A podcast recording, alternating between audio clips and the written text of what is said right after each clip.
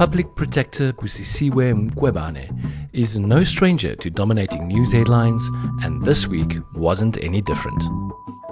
On Tuesday, a full bench of High Court judges handed her a devastating loss. The court found Mkhwebane's CR17 Bosasa report to be fatally flawed and unlawful. We have found that her investigation into the CR17 campaign donations fell outside her field of competence.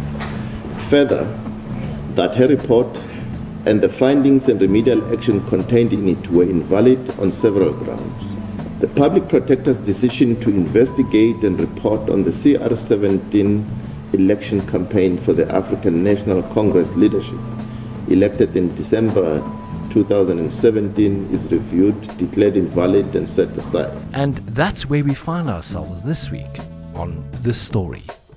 At the center of Busisiwe Mkhwebane's tug of war with President Cyril Ramaphosa. I'm Rian Grobler, News 24 senior desk reporter, and I'll be anchoring this season of the show. You're listening to The Story it's a new podcast from News 24. We'll speak to journalists and experts about the week's biggest story. This is what we saw, heard, and uncovered this week. To unpack all of this, I have in studio with me News 24's investigative reporter, Kyle Cowan. How's it, Kyle? Very nice to be here. So, you had a bit of an eventful day on Tuesday. Yes, I moseyed on down to Pretoria quite early in the morning to make sure I get parking outside the Gauteng High Court. Struggled to get in up through the lift, got to courtroom 4E, and got settled in front row seat to sit and hear the judgment in you know, President Cyril Ramaphosa's review of Advocate Mkhwebane's report into this whole CR17 mess. And chatting away merrily with some journalism colleagues, and suddenly we realized that uh, we were in the wrong courtroom.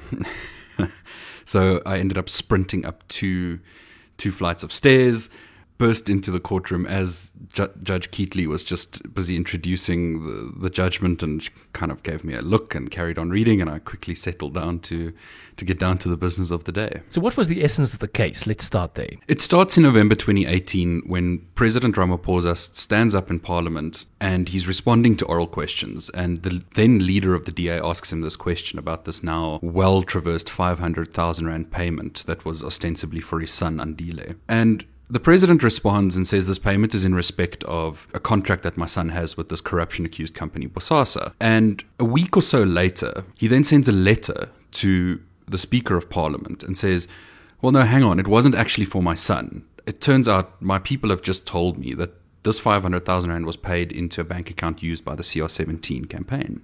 And now this then leads Maimane to file a complaint with the public protector. And that complaint talks about suspicions of money laundering surrounding this.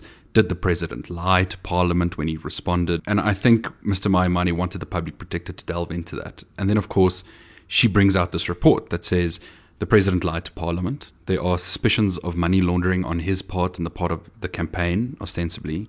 And that he violated the Executive Ethics Act in failing to declare donations to the campaign because they were essentially of personal benefit to him. Okay, so what happened on Tuesday? What was the judgment? So on Tuesday, we we went to court to listen to a full bench of the High Court deliver a judgment on this very contentious issue because Ramaphosa immediately filed a review application to try and set aside this report because it's obviously very serious. He's the head of state.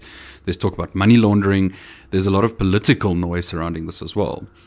So the court essentially eviscerates the public protector. They pull apart every single one of her findings, every single remedial action. The phrases used were unfathomable, reckless, irrational, unlawful. It is by far, in my experience, one of the most scathing judgments against an incumbent of an office like the public protector. It's it, it's something that the president's lawyer himself said. If it wasn't so tragic, it would be a joke. That sounds pretty serious. So, what were some of the standouts for you in this judgment? So, Rian, there are two quotes that really stood out to me, and I'd, I'd like to read them to you. So, one of the findings that the public protector made was that, that there was the suspicion of money laundering. relating to the CR17 campaign, and this is what the court found. Clearly, the public protector had no foundation in fact and in law to arrive at her finding that the president had involved himself in illegal activities sufficient to evoke a suspicion of money laundering. In addition, the public protector based her finding on legislation that has nothing to do with the offence of money laundering. The conclusion is inescapable that in dealing with this issue, the public protector completely failed to properly analyze and understand the facts and evidence at her disposal. She also showed a complete lack of basic knowledge of the law and its application. And the public protector here is basically told that what you did was an egregious error. It was it was bad from the beginning to end.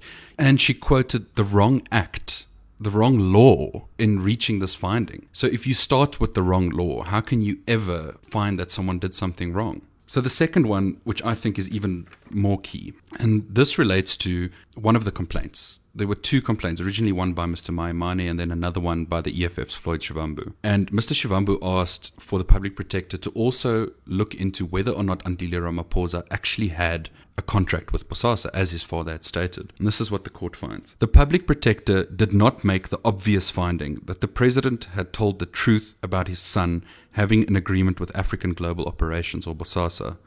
In our view, in failing to do so, the public protector did not act with an open mind and so breached one of the cardinal requirements of the position. That's, again, as serious as it gets. One of the key things about the, the, Office of the Public Protector is that, and, and any investigation really, is that you can never assume innocence or guilt from the outset.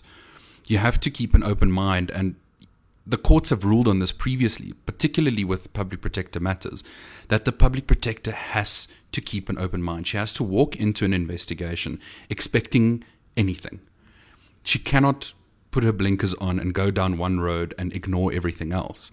And the fact that the president stood up in parliament and said, yes, this payment was in respect of this contract that my son has, and then there's a complaint relating to that contract, she finds the president guilty of a plethora of things, very serious things. And we, as News 24, have reported on the existence of this contract. We know it exists. We've seen it. We've written about it. We've written about the amount of money Andile got. And the public protector completely ignores that. And that pretty much says it all, doesn't it? It is the third time now in cases of immense national interest. The president, now with CR17, previously it was the South African Reserve Bank matter, and the Estina case involving the Gupta family and politicians from the Free State. And in each case, she failed to deliver the goods. She did not step up to the plate. What's going to happen next? No matter what the court says of her or finds of her conduct, or even lashes her with personal costs orders, she doesn't care. She's going to continue doing what she does, and unfortunately, we're going to sit as the public of this country and pick up the pieces every time. So joining us in the studio now is News 24 senior politics reporter Tshidi Madia. So Tshidi, we can't talk about Busisiwe Mkhwebane without considering the impact of her office on the political landscape. Oh, absolutely not. From her very appointment, when you think about this particular public protector, or even the ones previously, I'm thinking about Advocate Thuli Madonsela, that office is highly political, with politicians not wanting to be investigated by the office. So no matter what it does, it's damned if it does, it's damned if it doesn't, you know? So obviously this issue is political. It spills over into political factions. It's used as a tool for expediency in the political world. So we're not surprised seeing the different factions and the different parties, some in support of Busisiwe Mkhwebane and some saying, thank goodness, you know, the court has had these outcomes. But I must also say that there's someone looking at the president saying, but there's still questions that President Cyril Ramaphosa needs to answer and will continue using this against him, the CR17 campaign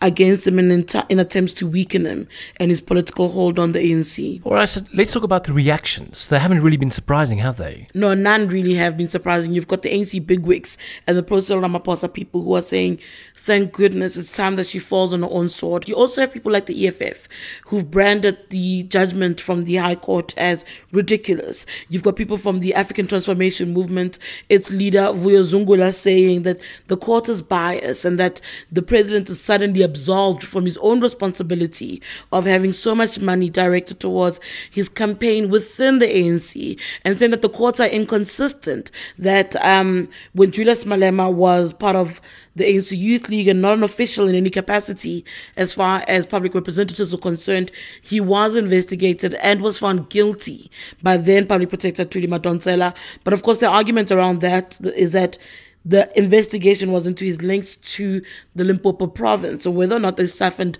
money from Limpopo and they were found guilty. So it's also a little bit tricky in terms of how this is being used as a political football, as I said to you. But then, Siri, on the other hand, we also have the RET group. Absolutely. The so called radical economic transformation supporters and fighters, those who are championing, you know, for absolute economic transformation are some of our biggest supporters. You got faces like Andile Mngxitama there, the son of President from uh, former President Jacob Zuma, Edward Zuma is there. You've got people from the African Transformation Movement. You have Andy Lungisa, a series of people who are seen as rogue characters, really, if you may. Carl Niehaus from the ANC, seen as rogue characters, all coming up. I mean, part of this is that they're using it to further their own political interests and their own issues, particularly within the ANC. When you look at people like Carl Niehaus and Andy Lungisa, and so they've come out quite, quite loudly and boldly saying that they stand with the public protector, again accusing the judiciary of being biased and saying that it's been captured by white monopoly capital, that they wouldn't be surprised if in some of the documents, you know, there are some documents that have not been, that, that remain classified, that the courts are refusing to show all the bank statements. So we don't know who all the people involved in the CR17 campaign are.